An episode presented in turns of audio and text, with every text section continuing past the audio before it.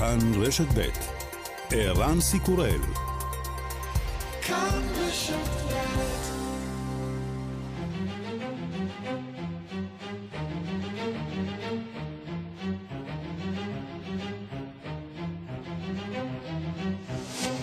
השעה הבינלאומית 1 בינואר 2020 והיום בעולם.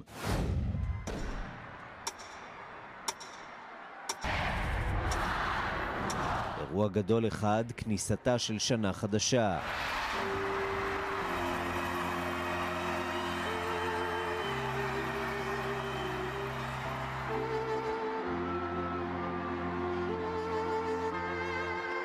בכיכר טיימס שבניו יורק השתתפו מיליונים בטקס ירידת כדור הבדולח המסורתי, שחתם למעשה את שרשרת האירועים הגרנדיוזיים שהחלו באסיה שעות ארוכות קודם לכן.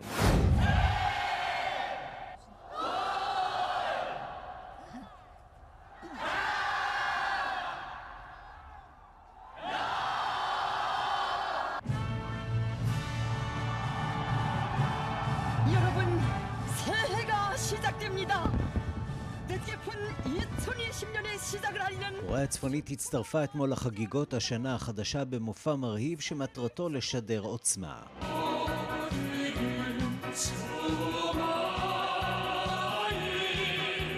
הפתעת חג המולד אולי לא הגיעה בסופו של דבר, אבל בנאומו השנתי הבטיח קים שהעולם יחזה בשנה הקרובה בנשק אסטרטגי חדש מבית היוצר של פיונג יאנג. ועד שזה יקרה, יש סיבות לחגוג. Новый год прямо сейчас традиционное обращение президента.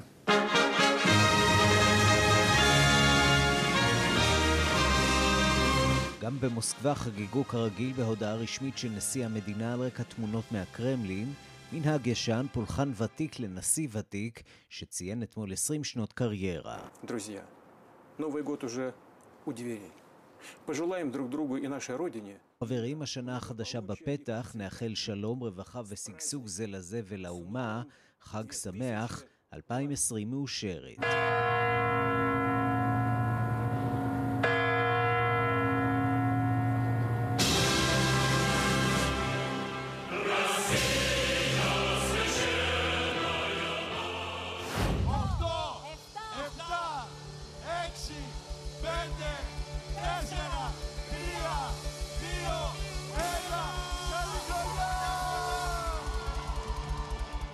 באתונה פותחים עשור חדש בתקווה חדשה, שהרי לרבים נדמה שגרוע מן העשור האחרון כבר לא יכול להיות.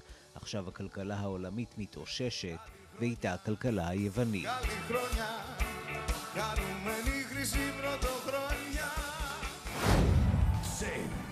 neun, acht, sieben, sechs, fünf, vier,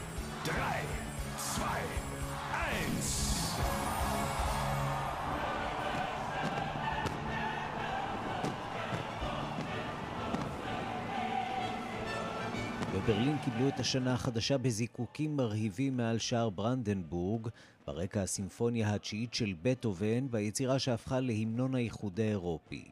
בחודש יוני תהפוך גרמניה לנשיאה הזמנית של האיחוד, ולא שבימים אחרים היא לא משמשת הקטר המוביל של המיזם האירופי המקרטע, שאולי אין מוצלח ממנו. בשנה הקרובה רוצה מרקל להתמקד במאבק בשינוי אקלים כדור הארץ.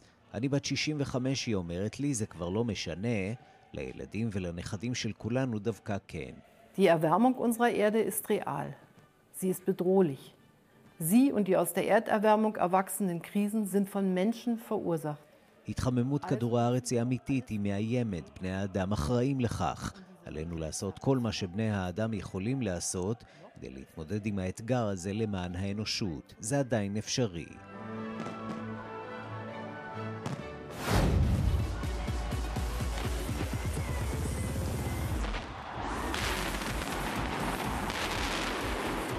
בפריז ציינו את חגיגות השנה החדשה בעוד מופע אור קולי מרהיב על שער הניצחון, מנהג שהפך בשנים האחרונות למסורת. גם השנה, וזו כבר שגרה, מתרחשות החגיגות באווירה מתוחה. הפעם לא רק בגלל הטרור, אלא בשל תנועת המחאה נגד הרפורמות שהנשיא מקרון מנסה לקדם. Je mesure aussi combien les décisions prises peuvent parfois heurter, susciter des craintes et des oppositions. Faut-il pour autant renoncer à changer notre pays et notre quotidien. אני מעריך עד כמה ההחלטות מעוררות חשש והתנגדות. האם עלינו לוותר על שינוי ארצנו וחיינו? לא, משום שהמשמעות תהיה לנטוש את אלה שהמערכת כבר נטשה אותם. זאת תהיה בגידה בילדינו ובילדיהם שיאלצו לשלם את מחיר הוויתור. Countdown to 2020 is nearly upon us. It's the last few seconds of 2019. I don't know about you, but I feel a firework display coming on. שעה מאוחר יותר על גדות התמזה חגגה גם בריטניה את 2020. אחרי שנים של השבתה חלקית לרגל שיפוצים, עכשיו כבר הביג בן מצלצל, וגם המטרות נראות מעט ברורות יותר. 2020 is upon us. And now we have a wonderful opportunity to unite as a country and move forward together. שנת 2020 מגיעה וכעת יש לנו הזדמנות מצוינת להתאחד כמדינה ולנוע קדימה. אני רוצה להבטיח לכם שאעבוד ללא לאות לעמוד בסדר העדיפויות שהצבתם. 2020 תהיה השנה שבה נצית את הפוטנציאל של בריטניה, הבטיח בוריס ג'ונסון.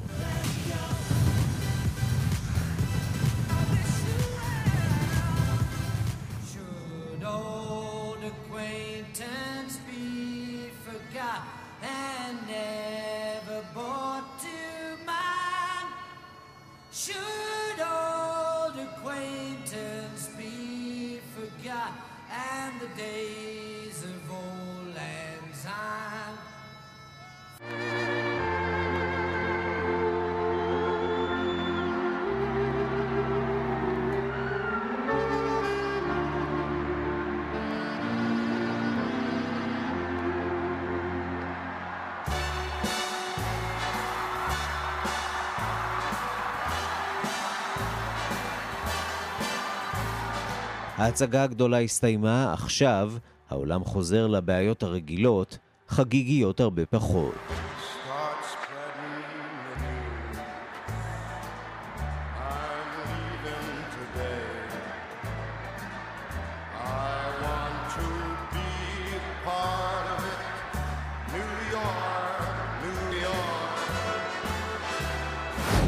השעה הבינלאומית שעורך זאב שניידר, מפיקה סמדארטה לובד בביצוע הטכני מיכאל אולשוונג, כבר מתחילים.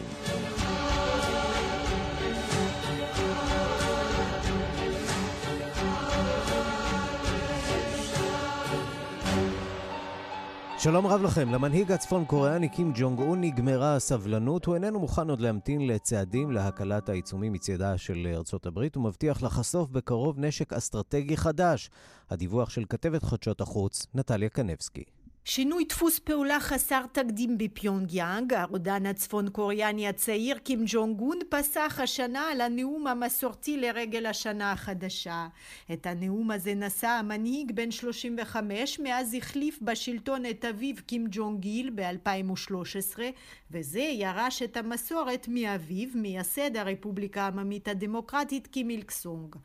אך הבוקר וגם בצהריים לא זכו האזרחים הקשובים של קוריאה הצפונית לפנייה החגיגית ממנהיגם.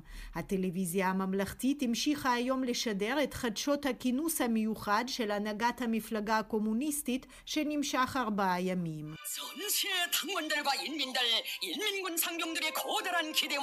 הקריינית בקול שמח ומאושר, כנהוג בטלוויזיה של המדינה המאושרת ביותר בעולם לפי הגדרת פיונג יאנג, ציטטה את דבריו של קים ג'ונג און בכינוס. הדברים ניתנים לפרשנות, המסר העיקרי הוא פיונגיאנג אינה חייבת עוד לשמור באופן חד צדדי על תנאיו של ההסכם שעליו חתמה בסינגפור ביוני 2018 עם ארצות הברית.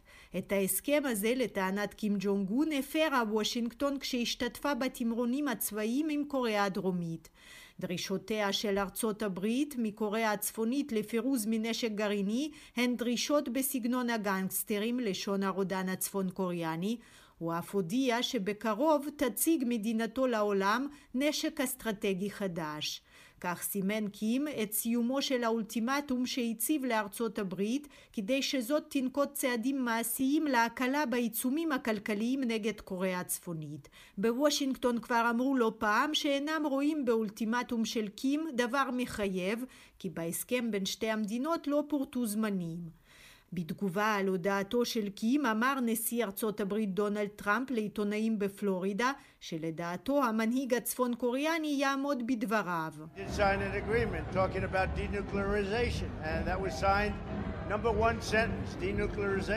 אני מחבב אותו, הוא מחבב אותי, יש בינינו יחסים טובים, הוא חתם על ההסכם בסינגפור והשורה הראשונה בהסכם הזה היא הפירוז מנשק גרעיני אני חושב שהוא יעמוד בדבריו, טען הנשיא האמריקני וסיכם, נחכה ונראה. שלום לכתבנו בוושינגטון, נתן גוטמן. שלום ערן. שמענו את הנשיא טראמפ מגיב די בזלזול לאיומים של קים ג'ונג און. האם אמריקה באמת לא חוששת מניסוי נוסף של קוריאה הצפונית?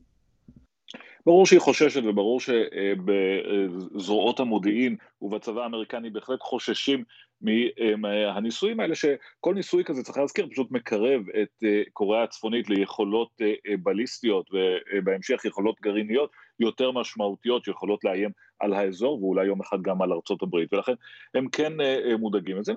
הנשיא טראמפ עצמו מנסה לשדר הרבה מאוד ביטחון בנושא הזה, וארצות הברית שואלת את עצמה איזה כלים יש לה כדי ללחוץ אה, על אה, קים כרגע, כלים לא צבאיים. צריך להזכיר, אה, התמרונים המשותפים עם קוריאה הדרומית, אותו איום מרכזי של חיילים בפתח, התמרונים האלה הופסקו אחרי שהתחילו השיחות בין טראמפ לקים כדי ליצור אווירה טובה יותר. ארה"ב תמיד יכולה לחדש אותם, זה שולח מסר משמעותי לצפון קוריאנים. וגם בעצם הקיום של השיחות זה עוד איזשהו שוט שיש לארצות הברית. אומר היועץ לביטחון לאומי רוברט אובריין אתמול, הוא אומר, אה, אם אה, הם אכן יעשו עוד אה, ניסוי טילים, זה מאוד יקשה על המשך השיחות ויהפוך את הדברים למסובכים יותר. כלומר, בסופו של דבר. מה שיש לארה"ב להחזיק נגד קים ג'ונג און זה את עצם הקיום של הדיאלוג עם הברית. רוצה לומר, אם אתם תמשיכו במסלול הזה, אנחנו פשוט נפסיק את השיחות, ואז האפיק הזה שיש לקוריאה הצפונית להשתחרר מהבידוד שלה, האפיק הזה ייסתם. מכאן לחזית האיראנית, הממשל דווקא מתייחס ברצינות. אתמול הוחלט על שיגור של חיילים נוספים לעיראק אחרי ההפגנות האלימות נגד שגרירות ארצות הברית בבגדד. מה חוששים שם אולי מתרחיש אה, לוב? אה, כן, טוב, כל, הנשיא טראמפ כל הזמן אה, מדבר על כך שבגדד לא תהיה בנגזי. זה חשוב גם מבחינה מבחינת התדמית הציבורית של ארה"ב, גם מבחינה פוליטית, כי בנגזי הפכה בעיני הרפובליקנים לאיזשהו דימוי לכישלונה כביכול של הילרי קלינטון שהייתה שרת החוץ באותה תקופה, אבל בעיקר רוצים באמת להימנע מהסתבכות, ממצב כזה שבו יש דיפלומטים אמריקנים מוקפים בהמון זועם במדינה חצי תומכת, חצי עוינת, והדברים האלה יכולים להסתבך מהר מאוד. לכן התפיסה האמריקנית היא שכמה שיותר כוחות במקום, כמה שיותר נוכחות צבאית שיכולה להרתיע ולהבטיח שזה לא יוצא מכלל שליטה, זה יכול למנוע הסתבכויות אה, בעתיד. מצד שני, זה לא באמת משתלב עם המגמה של הממשל לצמצם כוחות, להוריד את, אה, אה, את טביעת הרגל הצבאית בעיראק, אבל כרגע לפחות אין ברירה. אנחנו לא מדברים פה על מסות של חיילים, אבל גם 750 אה, חיילים ששולחים לאזור, זה תגבור משמעותי, כאשר מדובר על מטרה מאוד ספציפית של הגנה על הנציגים האמריקנים. נתן גוטמן, כתבנו בוושינגטון, תודה. תודה רבה. ושלום לעידן בריר. שלום, שלום, ערן. חוקר עיראק מן הפורום לחשיבה האזורית. אה, לפחות אתמול זה נראה היה כאילו שהמצב מתחיל לצאת אה, מכלל שליטה. אנחנו רואים עד כמה האיראנים מודאגים. אה, וגם אה, פועלים נגד האמריקנים. אה, כן, האיראנים, אני חושב שהם פחות מודאגים, אני חושב שהם רואים בזה אירוע חשוב ומכונן שאפשר להשתמש בו. לצורכיהם בתוך עיראק כמובן, והם מנסים, הם פוקחים עיניים והם רואים מה, מה אפשר לעשות בנסיבות שנוצרו. ואני חושב שמשום כך, אולי זו הייתה קצת תחושה מתעתעת אתמול שדברים נראים בשליטה, כי האיראנים ישמחו מאוד למנף את זה, כי בעצם בשלושת החודשים האחרונים הם נמצאים בליבה של סערה מאוד גדולה בעיראק. אה, הציבור העיראקי דורש את הסתלקותם, את הסתלקות הכוחות שלהם, את שילובם של המיליציות השיעיות אה, הכפופות לאיראן בצורה כזאת או אחרת בתוך כוחות הביטחון העיראקים, ובעצם האיראנים נחלצו עכשיו ממצב של לחץ גדול ודאגה גדולה באמת למצב שיש בו הזדמנות שאפשר לנצל ולמנף אותה. קח אותנו ככה כמה צעדים אחורה. מה הביא אותנו לנקודה שבה אה, עומדים בעצם כוחות וצרים על השגרירות אה, האמריקנית, ונראה כאילו שהאמריקנים לא יכולים לעשות דבר? נראה אז שיש קצת אה, בעיה קלה בלשים את נקודת ההתחלה, אבל אני חושב שנקודת התחלה מעניינת תהיה פה הסיפור של, אה, שהיה סביב הבחירות הקודמות, בעצם לפני אה, למעלה משנה בעיראק. אה, יש בעצם, נוצר מעין דדלוק, מעין אה, מבוי סתום שבו אף כוח לא מצליח אה, לייצר קואליציה, לוקח הרבה מאוד זמן אה, לייצב קואליציה, ובסופו של דבר נבחר לעמוד בראש הקואליציה ראש ממשלה חדש בשם עדל עבד אל-מהדי. אה, שנחשב אה, חלש מאוד וגם כפוף לאיראן. אה, ואנחנו רואים בעצם מאז עלייתו של עבד אל-מהדי לשלטון, לראשות הממשלה, מצב שבו האיראנים, דרך מפלגות שמייצגות את המיליציות השיעיות, דבר אגב שאסור בחוק העיראקי, ייצוג מפלגתי פוליטי למיליציות, mm-hmm. האיראנים בוחשים בתוך הזירה העיראקית, ממנים אנשים כרצונם, לפי קרבתם אליהם, ומנסים לשלוט דרך המקורבים שלהם בשלטון בעיראק, בתוך מה שקורה בעיראק, כשהמטרה שלהם היא להשאיר את המיליציות השיעיות הכפופות או הקרובות אליהם אה, פעילות, ושלא תיבלענה בתוך אה, כוחות הביטחון העיראקים.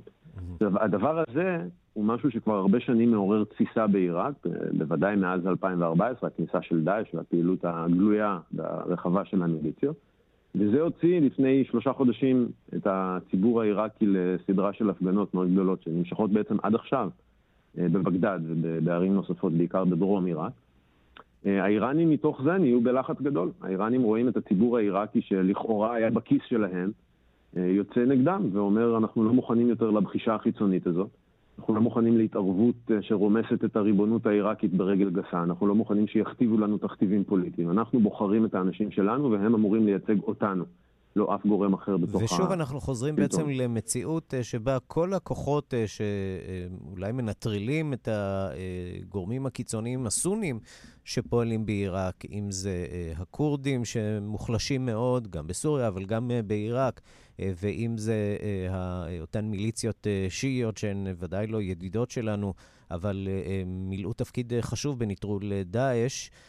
ולא נראה כאילו שיש אה, שום גורם בשטח שפועל. אולי צבא עיראק אה, אה, יוכל פה להושיע, השאלה עד כמה הצבא הזה באמת עשה את המהלכים הנחוצים כדי להבטיח בטיחות, ביטחון בעיראק, וכרגע זה לא נראה כך.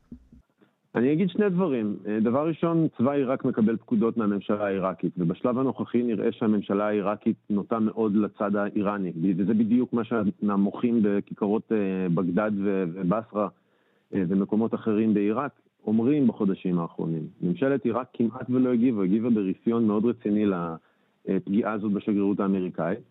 אה, ואני חושב שיש פה בעיה, הצבא לא יעשה שום דבר מבלי שהממשלה תפקוד עליו. כשהוא מקבל את הפקודה הנכונה, הוא יודע, והוא כבר הראה את זה, הוא יודע לעשות את העבודה באופן אה, יעיל למדי.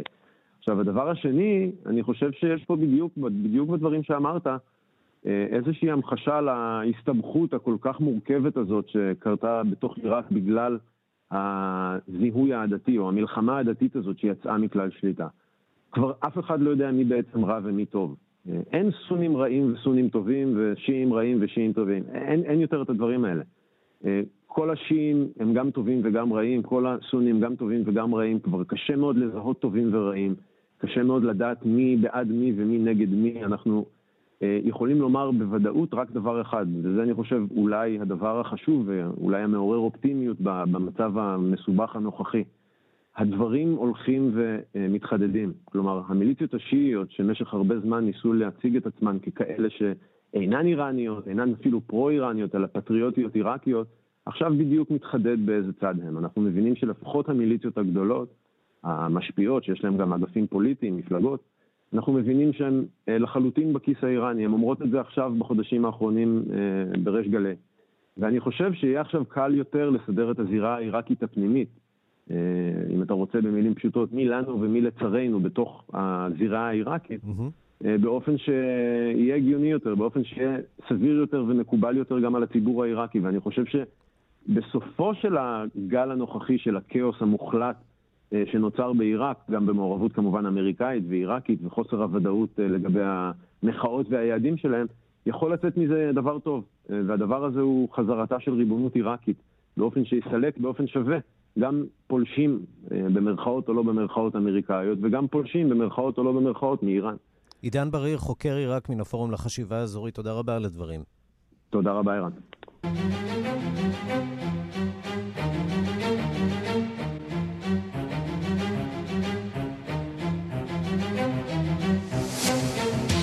חדשות טובות במרוקו, העיתונאי עומר רדי, שנעצר לפני שישה ימים, שוחרר זמנית. רדי נעצר בעקבות ציוץ שצייץ בחודש אפריל נגד עונשים כבדים שהטיל בית המשפט על פעילי אופוזיציה. דיווחה של עורכת אפריקה רינה בסיסט. ברבת נשמו אתמול בלילה לרווחה, לא בגלל תחילת השנה החדשה, אלא בגלל החלטת שופט לשחרר, לפחות לעת עתה, את העיתונאי עומר רדי. עדיין לא ידוע אם הרשויות מתכוונות להגיש נגדו כתב אישום בשלב כלשהו, מאוחר יותר. אבל השחרור שלו אתמול כבר עשה את שלו. התקשורת במרוקו מרגישה שרשמה ניצחון חשוב מול השלטון. בחודשים האחרונים נרשמו במרוקו מקרים חמורים בתחום חופש הדיבור. שני אנשי יוטיוב וסטודנט אחד נעצרו, כל אחד מהם מפני שהעז לבקר את השלטונות, או גרוע מזה, העז לבקר את המלך. אחד מאנשי היוטיוב נידון לארבע שנות מאסר, הסטודנט נידון לשלוש שנים. לכן כשרדי נעצר, החליטו עיתונאים במרוקו שלא לשתוק. קבוצות רבות הפועלות למען חופש הדיבור והעיתונות פרסמו הודעות גינוי חריפות. רבים גם התכנסו להפגנה מול הפרלמנט ברבת כדי למחות על המעצר.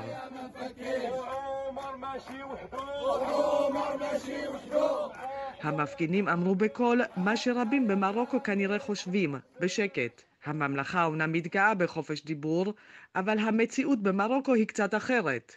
מציאות שבה לומר בקול ביוטיוב או לרשום בטוויטר או בפייסבוק ביקורת נגד השלטון עלולה לעלות לך במעצר ואפילו במאסר. זה בדיוק היה המקרה של עומר רדי, אשר נעצר בגלל ציוץ שלו באפריל. אז הוא העז לגנות את עונשי המאסר הכבדים שהטילו בתי המשפט על פעילי תנועת חיראק. אותם פעילים אשר יצאו לרחובות ב-2016 בצפון המדינה, בדרישה לרפורמות ושינוי. האם שחרורו של רדי הוא סימן לבאות? האם השלטון במרוקו הבין את המסר? לא ברור. מה שברור הוא שהרעש שהרעישו העיתונאים ותשומת הלב הבינלאומית למקרה הניעו את הרשויות ועוד איך. כאן רינה בסיסט.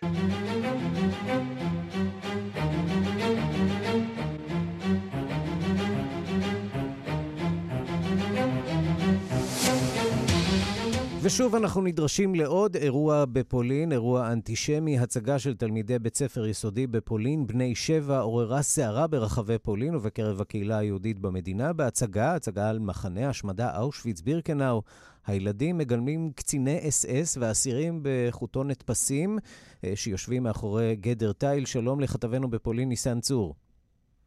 שלום ערן. תרשה לי לנחש שלא מדובר כאן אה, בהמחזה של אה, המחזה גטו.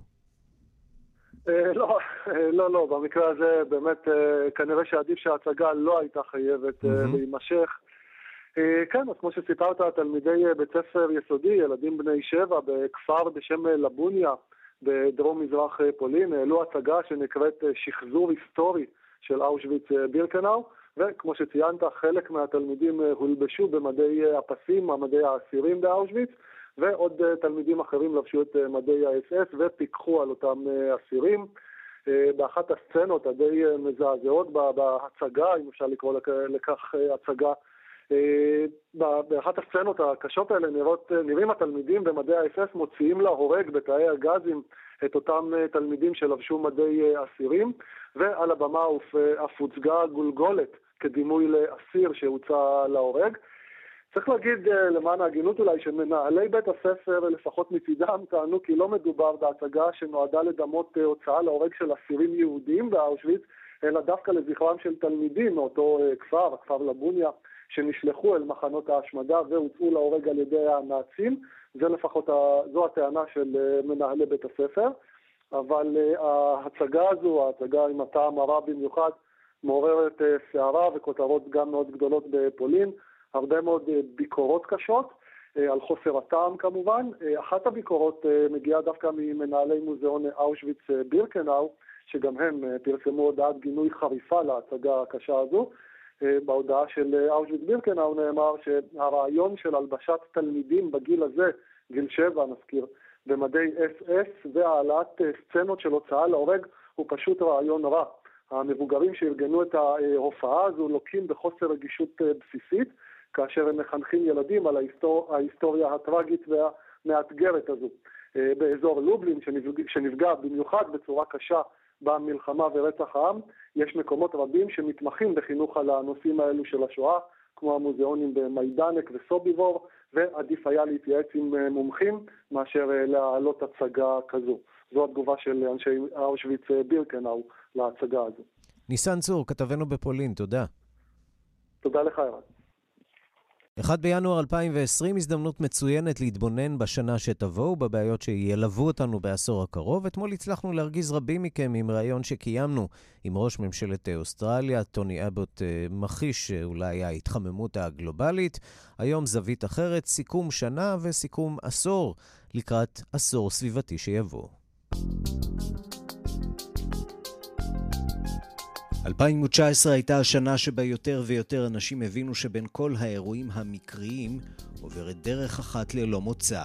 מדענים קובעים כי 2019 היא השנה השנייה או השלישית החמה ביותר מאז החלו המדידות.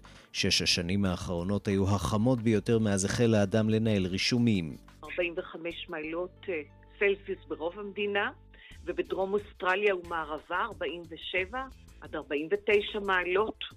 למעלה ממאה שרפות עדיין משתוללות במערבה, צפונה ודרומה של סידני. 18 בדצמבר היה היום החם ביותר בהיסטוריה של אוסטרליה, ממוצע של 41 מעלות חום. האש הזאת, שוב, בעונה הזאת, ממשיכה להחריב שטחים עצומים בקליפורניה. אנחנו מדברים כעת על כ-180 אלף בני אדם שכבר קיבלו הוראה להתפנות. השרפות שהשתוללו הקיץ בקליפורניה כילו אלף דונמים של חורש. פי 24 מן השרפות שהתרחשו אצלנו בכרמל ב-2016. ואם זה מספר מדהים, שימו לב מה קרה באמזונס. הצבא התחיל להגיע לאזור, עד עכשיו בערך 400 חיילים כבר נמצאים בצפון מערב ברזיל ומשתתפים במאמצים לכיבוי האש. בשנה האחרונה נשרפו 9,000 קילומטרים רבועים מיערות הגשם, פי תשעה מקליפורניה, פי 220 מן השרפות האיומות בכרמל. צפון אמריקה הרגישה היטב את מחיר השינוי. בספטמבר הורידה הסופה הטרופית אימלדה יותר ממטר של גשם על טקסס בתוך שעות אחדות. זה היה הציקלון השביעי ברמת המשקעים בהיסטוריה המתועדת. הנזק נאמד בשני מיליארד דולרים. את המכה הקשה מכולן חוללה סופת ההוריקן דוריאן שהגיעה בשיאה לדרגה חמש. אין דרך לתאר את עוצמת הנזק שגורם ההוריקן הזה, שפשוט חונה מעל אה, הבהאמאז. הוא לא מתקדם. 65 בני אדם נהרגו, 50 אלף בתים נהרסו לחלוטין. והייתה גם עליית מפלס הים. בנובמבר הגיע מפלס המים בוונציה לרמה הגבוהה ביותר בחמישים השנים האחרונות. החשש מעליית המפלס גובר נוכח הדיווחים על קרחון בגודל גוש דן שהתנתק מיבשת אנטארקטיקה. ולא שהקיץ באירופה היה נורמלי. מדובר בגל חום קיצוני וכבד שפוגש היום את כל מערב היבשת ויימשך כנראה עד סוף השבוע. במדינות כמו צרפת, גרמניה, בלגיה ושווייץ הטמפרטורות עשויות ממש לטפס עד מעל 40 מעלות צלזיוס. הטמפרטורה באוקיינוסים ממשיכה לעלות והיא גורמת נזק בלתי הפיך לשוניות האלמוגים, רבע מהן נהרסו בשלושים השנים האחרונות. הנה דוגמה אחת לתהליך. מדענים שחוקרים את השינויים במפרץ מיין שבארצות הברית מזהים מגמה מטרידה. If the planet continues to warm up uh, at, at an accelerated rate uh, because we haven't taken care of the carbon problem, that's when you know Maine starts to have temperatures that feel more like you'd think of New Jersey, and we don't really think of New Jersey as a lobster state. אם הכוכב ימשיך להתחמם בקצב מואץ משום שלא טיפלנו בבעיית הפחמן, נתחיל לראות כיצד במדינה הקרה מיין מזג האוויר הופך דומה יותר למזג האוויר בניו ג'רזי. ניו ג'רזי שלא נחשבת מדינת לובסטרים כמו מיין הקרה, שבה הסרטנים מצויים בשפע. כך מזהיר אנדרו בראשינג, ראש מכון המחקר של מפרץ מיין.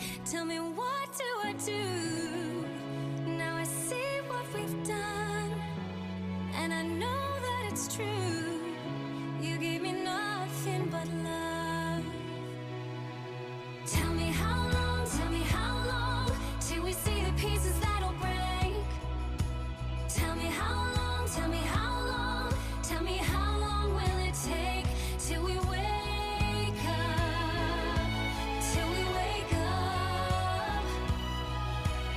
השנה עלתה רמת הפחמן הדו-חמצני באטמוספירה על 415 חלקים למיליון.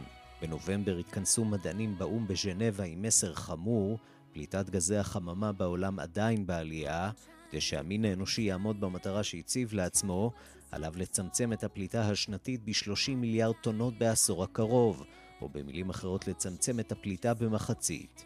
אינגר אנדרסן, מנהלת תוכנית הסביבה של האו"ם, מסבירה שגרירת הרגליים של אומות העולם מחייבת עכשיו פעולה מהירה ואכזרית הרבה יותר. Now, because of climate procrastination, which we have essentially had during these 10 years, we are looking at a 7.6% uh, reduction every year. Is that possible? Absolutely. Will it take political will? Yes. Will we need to have the private sector lean in? Yes. Uh, but the science tells us that we can do this. יש להפחית את פליטת הגזים ב-7% ו-6 עשיריות בכל שנה. האם זה אפשרי? בהחלט. האם זה יחייב רצון פוליטי? כן. האם נצטרך מחויבות של המגזר הפרטי? בהחלט. מן המחקרים עולה שאפשר לעשות את זה, אלא שרצון פוליטי אין ממש בנמצא. The United States will withdraw. בנובמבר החלה ארצות הברית בהליך היציאה מהסכם פריז שנחתם ב-2015 והיה אמור לבלום את קצב ההתחממות הגלובלית. באין מנהיג גם שאר המדינות לא מרגישות מחויבות להסכם. השנה הסתיימה במבוכה בוועידת האקלים במדריד. ארצות הברית, ברזיל וסעודיה מנעו הסכמות שיאפשרו יישום של הסכם פריז. פטרישה אובריין, מזכ"לית אמנת המסגרת של האו"ם, מוטרדת מאוד. We are not acting quickly enough to enact the deep transformation throughout society that will save humanity's future on this planet. We are out of time. אנחנו לא פועלים מהר מספיק ליישם את השינוי החברתי שיציל את עתיד המין האנושי על הכדור הזה. הזמן שלנו נגמר.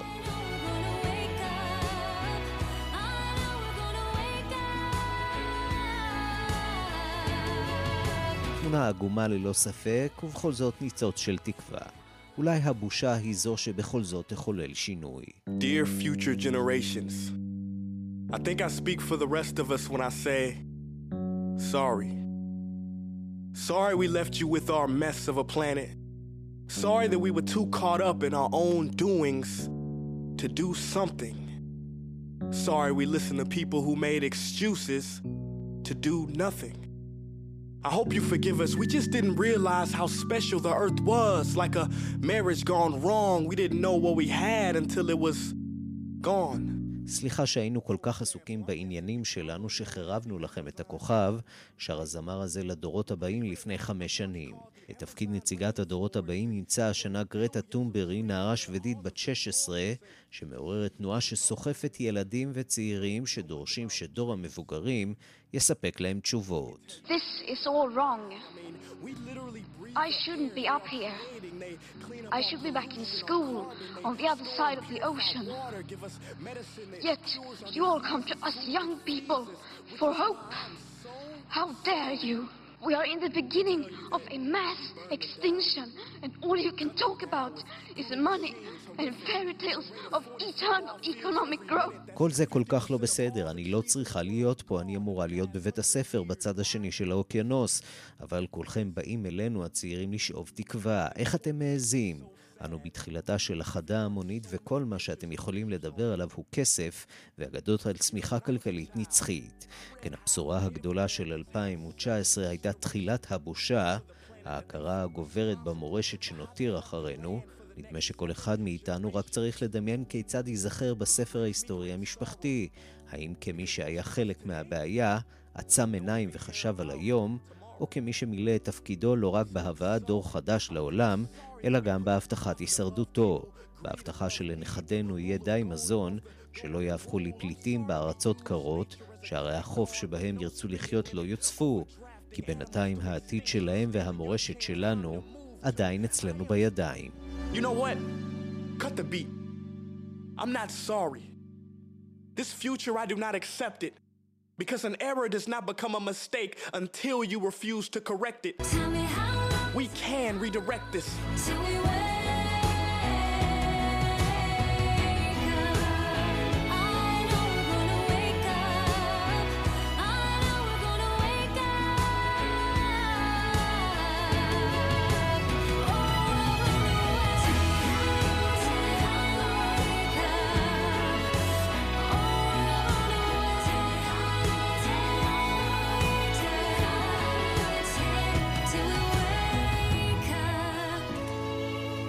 העשור האחרון ייזכר כנראה גם כעשור של מהפכת הטכנולוגיה והמידע. אלה תפסו מקום הולך ומתרחב בחיינו והפכו את חיינו קלים, נוחים, מהירים ויעילים כפי שלא הכרנו קודם, אבל מנגד גם גרמו להשלכות שלא את כולן אנחנו עדיין יכולים להעריך. איתמר מאירי, כתב חדשות החוץ, אל התופעות שנלוות להתקדמות הטכנולוגית, ובכלל זה בידוד וניכור חברתי גוברים.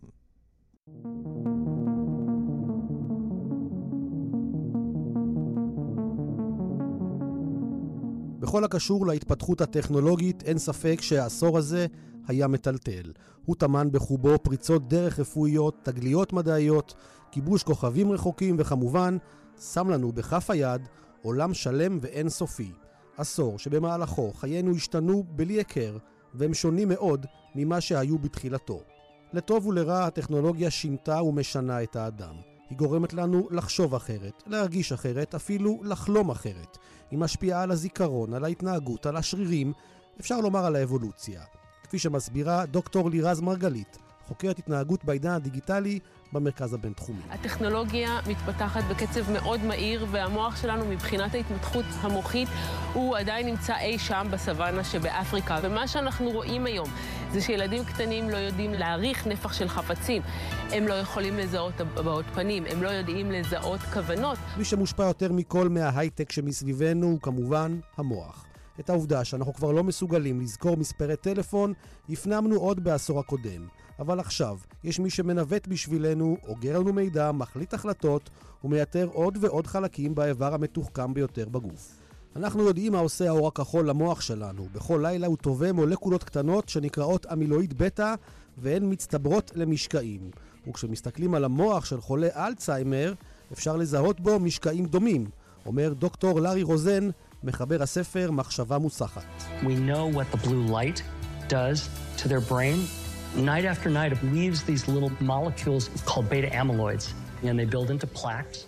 הוא מזהיר שבעתיד נאלץ להתמודד עם משבר של ממש, כשהילדים של היום, שהשתמשו בטלפונים חכמים בעשור האחרון, כשהם יגיעו לבגרות, נתחיל לראות הרבה בעיות זיכרון. As these kids who've been using phones for the last 10 years start to get into their 20s, 30s and 40s, I think we're going to start seeing a lot of memory problems coming up. הזיכרון כנראה לא יהיה הצד החזק של הצאצאים שלנו, אבל מה על איכות חייהם?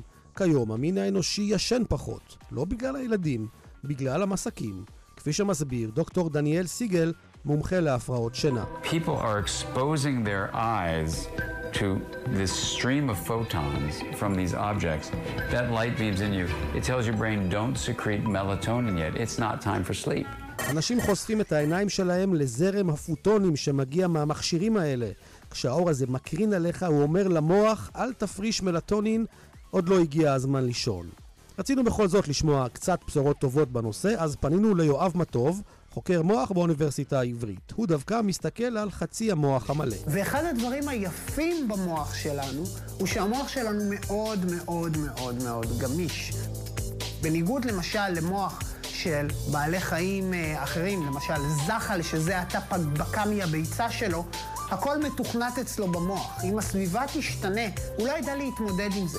המוח שלנו גמיש. ובזכות זה אנחנו מסוגלים להתמודד עם הסביבה החדשה. לא מדובר רק בשינויים מוחיים או התנהגותיים, אלא גם בשינויים פיזיים.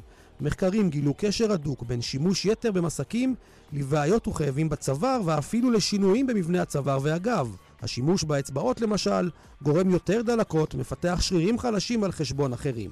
המסקים של היום אינם המסקים של פעם. פעם המחשב היה מחשב, בלי אינטרנט, רק משחקים שאותם מיצינו בשלב מסוים. לטלוויזיה לה היה לוח שידורים מסודר שהסתיים בשעה כזאת או אחרת.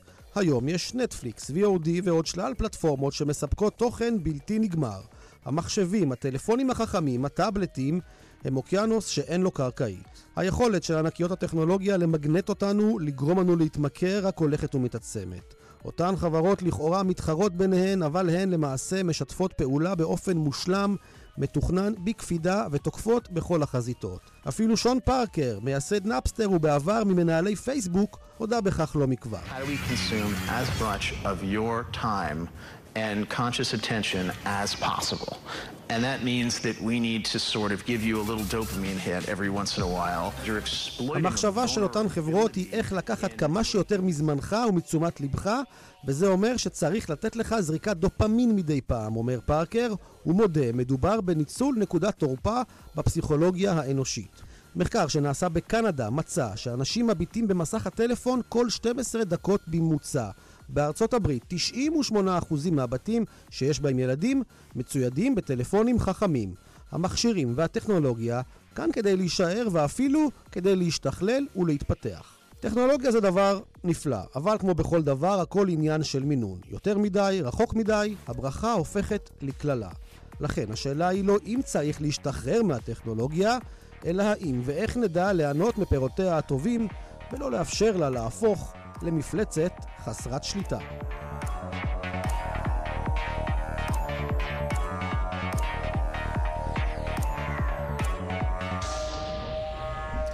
אז לאן כדאי לטוס בשנת 2020, ואילו תערוכות חדשות ומפתיעות צפויות ברחבי העולם, מרפאל עד אנדי וורהול, התערוכות הגדולות ימשיכו לסחוף קהל רב. שלום לחוקרת התרבות בארץ ובעולם, מירי קרימולובסקי.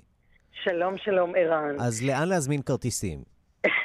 אז קודם כל, שתדע שהסיפור של התערוכות בשנים האחרונות, בעשור האחרון, אנחנו הרי מסכמים עשור, זה הפך להיות טירוף. אם פעם אתה ידעת שמספסרים בכרטיסי כדורגל, היום מספסרים בכרטיסים לתערוכה של ליאונרדו בפריז. באמת? זה הפך להיות בהחלט. והמוזיאונים, למעשה, התערוכה של ליאונרדו, אם לא אה, הזמנת ממש בהתחלה, כבר לא תוכל להשיג אה, כרטיסים, למרות שהתערוכה מתקיימת חודשים רבים. אגב, יש תערוכת ליאונרדו אה, נהדרת במוזיאון המדע כאן אה, אצלנו נכון, בירושלים. נכון, ואם לא הולכים לדבר האמיתי, אז שווה לפחות נכון. לחוות גם את מה שאפשר פה אצלנו, וזה לא מעט. נכון, בטכניון יש תערוכה באמת אה, נפלאה, אבל העניין הזה שמוזיאונים בעצם חושבים מה יביא הרבה קהל. והיום קהל ברחבי העולם, יש קהל אדיר לעניין הזה של תערוכות, ומזמינים ספציפית כרטיסים לדבר הבא שכולם ידברו עליו, ואני חייב להיות בו. אז אה, אחד הדברים שיהיו זה תערוכה על רפאל, ואם השנה הייתה שנת ליאונרדו, אז עכשיו זה 500 שנה לרפאל, שנזכיר שרפאל, בניגוד לליאונרדו שהאריך חיים, רפאל כבר בגיל 37 לא היה בחיים, יש שיאמרו שהוא עשה יותר מדי סקס, אה, אין לנו הוכחות לעניין הזה, אבל אומרים שזה מה שכנראה אה, חיסל אותו. אגב, זאת גם הסיבה שפיקאסו העריץ אותו. וזאת תהיה באמת תערוכה גדולה ב-National Gallery בלונדון. ה-National Gallery בכלל הולך להפתיע עם תערוכות מאוד uh, מעניינות. עוד תערוכה שתהיה בלונדון, וזה אולי יעניין אה, אותך, כי זה בוודאי יעניין גם ילדים, בוויקטוריה אנד אלברט, תהיה תערוכה ענקית סביב הספר הנפלא של אה, לואיס קרול, Alice in Wonderland, אליסה בארץ הפלאות, עם חפצים, עם ארנבות, עם שולחן התה, אני מתארת לעצמי שהאנגלים יעשו את זה בצורה אה, נפלאה.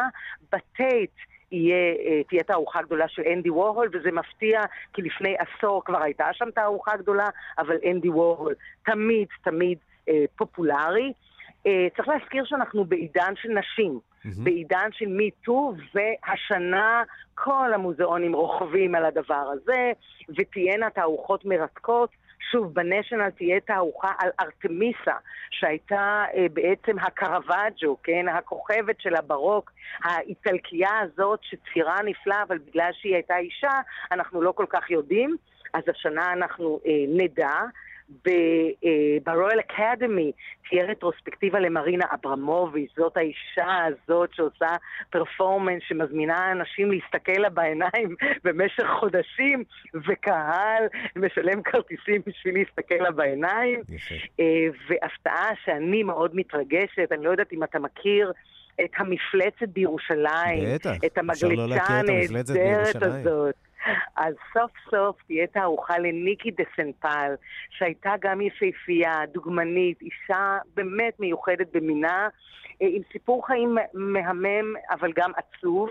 היא עברה התעללות בילדותה, האישה הזאת, וגם מתה בנסיבות לא נעימות, אבל תהיה לה...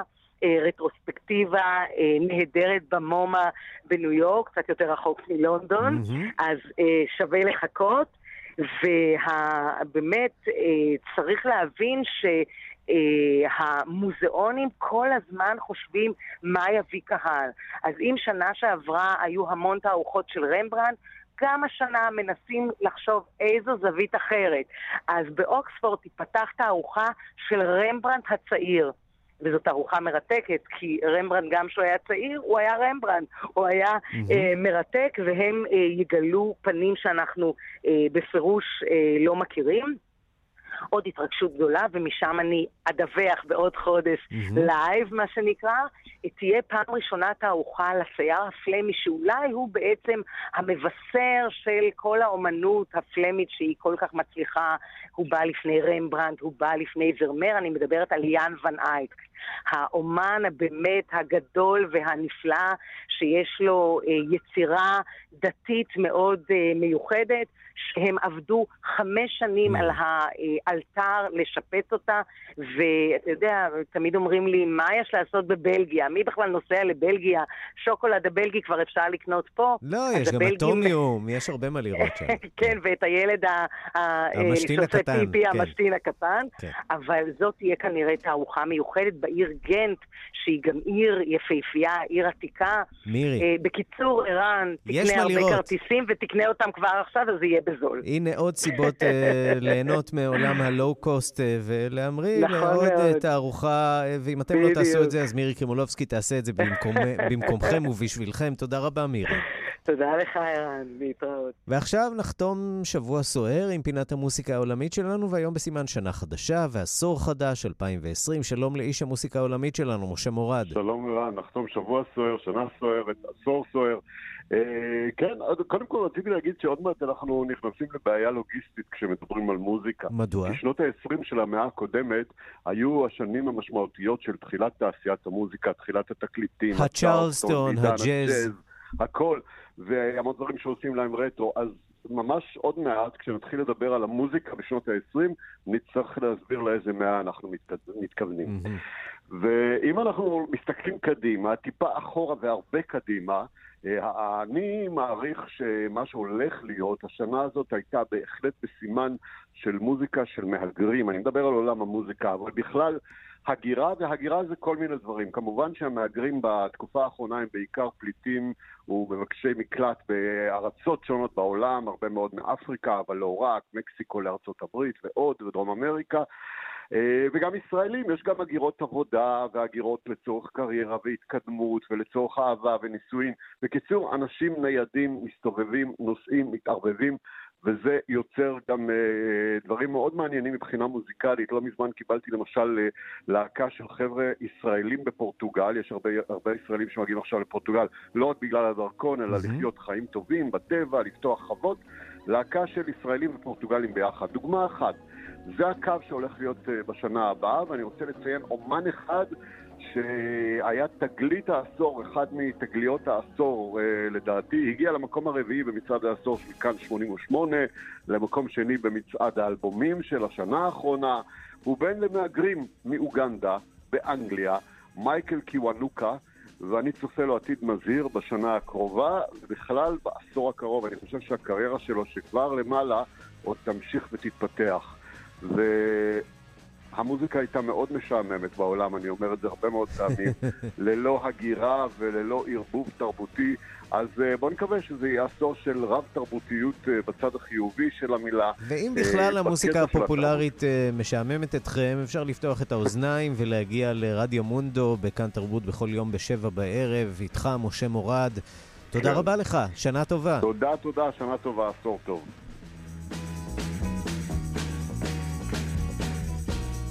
What makes you blind? I hope to find who I believe in. Get back in line, I can't deny myself. Show me the feeling. עד כאן השעה הבינלאומית מהדורת יום רביעי, אחרונה בשבוע בצוות העורך זאב שניידר, מפיקות סמדארטה לובד ואורית שולץ, הטכנאים מיכאל אולשוונג ושמעון דוקרקר, אני רנסי קורל. אחרינו רגעי קסם עם גדי לבנה, עוד חדשות, תוכניות ועדכונים ישירות לטלפון שלכם ביישומון של כאן, אתם מוזמנים להוריד אותו. אנחנו נמצאים גם בטלגרם, יש לנו צ'אט בטלגרם, חפשו אותנו שם תחת השם כאן עולמי צ'אט באנגלית. מחר בשתיים בצהריים מרחבת עם ערן זינגר, אנחנו נפגשים שוב בשתיים בלילה בשידור החוזר, וביום ראשון עם מהדורה חדשה של השעה הבינלאומית. להתראות.